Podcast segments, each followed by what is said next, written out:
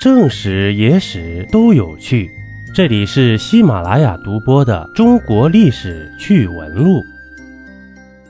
作为中国人呢，这中国的历史知识多多少少是要知道点的。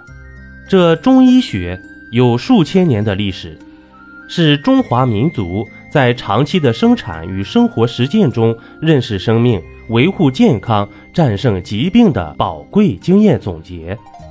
是中国传统文化的结晶啊！这中医学在长期的医疗实践中积累了丰富的防治疾病的经验，并在此基础上啊，形成了独特的理论体系。接下来啊，咱们分两集简单介绍一下古代中医的发展史。中国历史上有神农尝百草，一日而遇七十毒的传说。反映了古代劳动人民在与自然和疾病做斗争的过程中发现药物、积累经验的艰苦过程，也是中药起源于生产劳动的真实写照啊！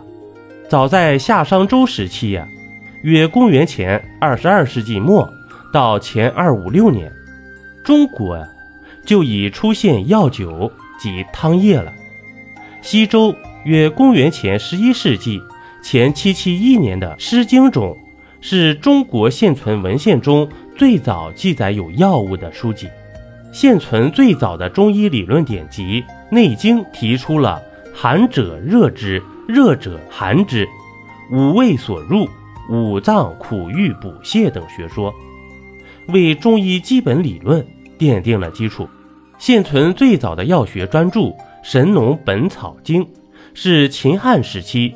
约公元前二二一年到公元二二零年，众多医学家搜集总结了先秦以来丰富药学资料而成书的。本书载药三百六十五种，至今尚为临床所习用。它的问世标志着中医学的初步确立。在三千多年前的殷商甲骨文中，中国。已经有关于医疗卫生以及十多种疾病的记载了。周代已经使用望、闻、问、切等诊病方法和药物，针灸、手术等治疗方法。秦汉时期形成了《黄帝内经》这样具有系统理论的著作。此书是现存最早的一部中医理论性经典著作。张仲景所著的《伤寒杂病论》。专门论述了多种杂病的辨证诊断、治疗原则，为后世的临床医学奠定了发展基础。那么汉代啊，外科学已具有较高水平了。据《三国志》中记载，名医华佗已开始使用全身麻醉剂、麻沸散进行各种外科手术了。从魏晋南北朝（公元220年到589年）。到隋唐五代，公元前五八一年到九六零年，脉诊取得了突出的成就。近代名医王叔和所著的《脉经》归纳了二十四种脉象。该书不仅对中医有很大影响，而且还传到了国外。这一时期啊，医学各科的专科化已趋成熟，针灸专著有《针灸甲乙经》。《抱卜子》和《肘后方》是炼丹的代表著作呀。